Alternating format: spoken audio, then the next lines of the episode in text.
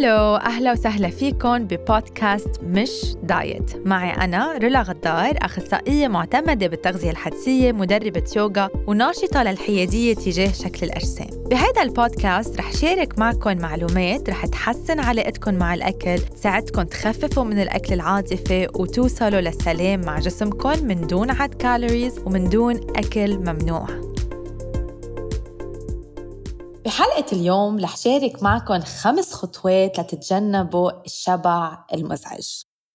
إذا بتحسوا إنه صعب عليكم تحددوا أمتى شبعتوا وشو كمية الأكل يلي جسمكم عايزها إذا فجأة بتحسوا حالكم وصلتوا لمستوى شبع مزعج أو بتشعروا بالتخمة إذا عندكم الحاجة إنه تخلصوا صحنكم على الآخر وإذا بتحسوا بالشبع بس ما بتوقفوا أكل يعني هيدي الحلقة لإلكن. الحقيقة إنه كلنا منخلق عنا تواصل عالي ودقيق مع إشارات الجسم. وإذا بتلاحظوا الأطفال أول ما يخلقوا بيعرفوا بالضبط أمتى بحاجة للأكل وأمتى بيشبعوا. الطفل بس تيجوع بصير يعمل أصوات بصير يقرب إيديه على وجهه وبس تيشبع لوحده ببعد وجهه. كان في بعض الدكاترة زمان بيوصوا بنظام أو جدول لوقت الأكل عند الأطفال. بس هلأ التوصية من منظمة الصحة العالمية بتقول إنه الرضاعة أو التغذية للطفل لازم تكون على الطلب. وهيدا الشي بيأكد إنه عن جد إشارات جسمنا دقيقة وحقيقية. فالمشكلة يلي بتصير إنه مع الوقت منبلش نخسر دقة هيدا الإشارات. بس الأهل يصيروا يجبروا الولد يخلصوا صحنهم حتى لو الولد شبع. بس نبلش نعمل دايت ونلحق قوانين محددة وكميات أكل حدا حدد لنا إياها. بصير عقلنا بيتعود إنه ما يسمع لهيدي الإشارات ويلحق أشياء من برا. وحتى بس تناكل نحن وعم نحضر تي في أو نحن وعم نشتغل من دون ما نكون عن جد واعيين على كيف هيدا الأكل عم بخلي جسمنا يحس. كل مرة منطنش إشارات جسمنا ومنمشي حسب قوانين خارجية منصير منخسر شوي شوي هيدي الإشارات يلي جسمنا عم يبعتها منصير منحس بس بإشارات الشبع القوية كتير. وأنا مأكدة إنه إذا في أشخاص عاملة كتير دايتس عم تسمعنا هلأ هن عارفين بالضبط أنا عن شو عم بحكي. فيلي بصير بس نحن ما نحس بإشارات الشبع الأولية ونحس بس بالشبع المزعج أو الشبع اللي كتير قوي. وجباتنا مع الوقت حتصير أكبر وأكبر. فبدعيكم هلأ توقفوا شوي وتحاولوا تتذكروا أمتى آخر مرة جسمكم بعت لكم إشارات الشبع الأولية. يلي هو شعور مريح ولطيف بالمعدة. شعور الشبع والرضا وعدم وجود الجوع.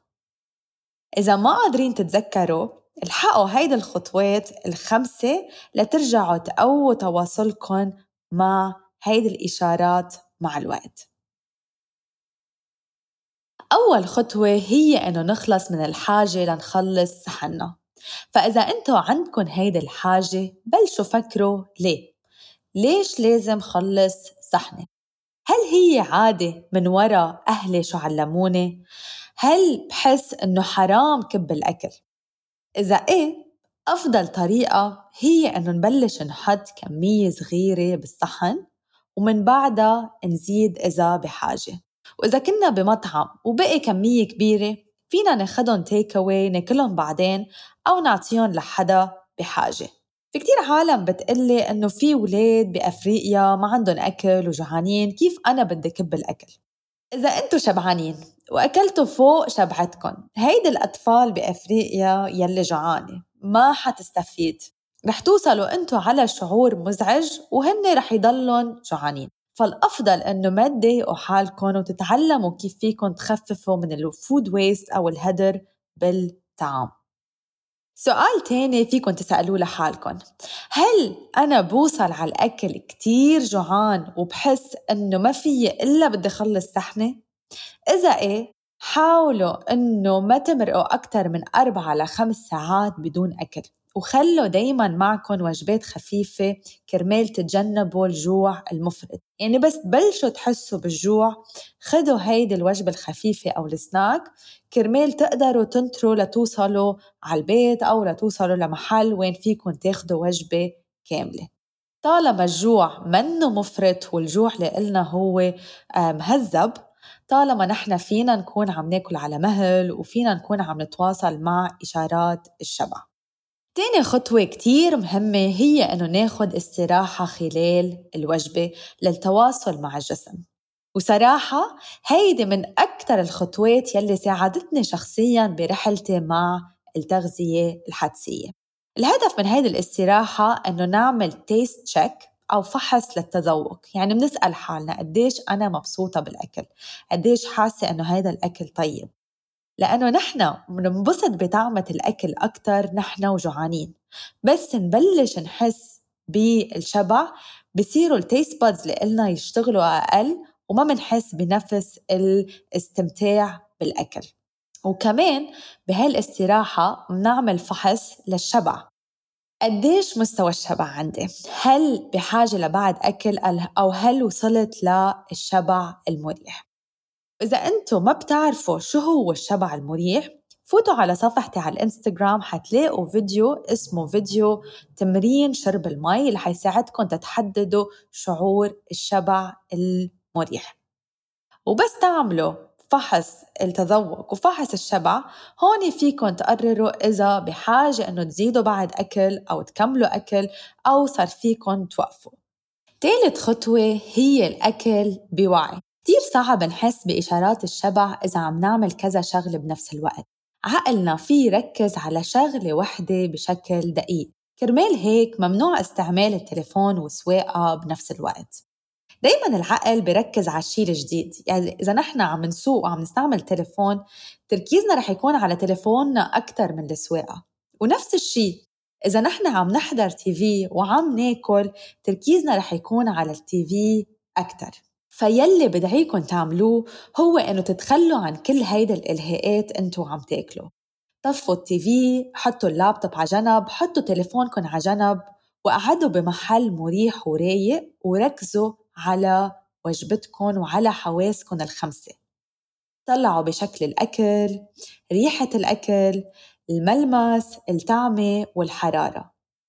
كل ما كنا واعيين أكتر خلال الأكل كل ما قدرنا نحس بإشارات الشبع الأولية أكتر. رابع خطوة هي صنع السلام مع الأكل يعني التخلي عن الحرمان.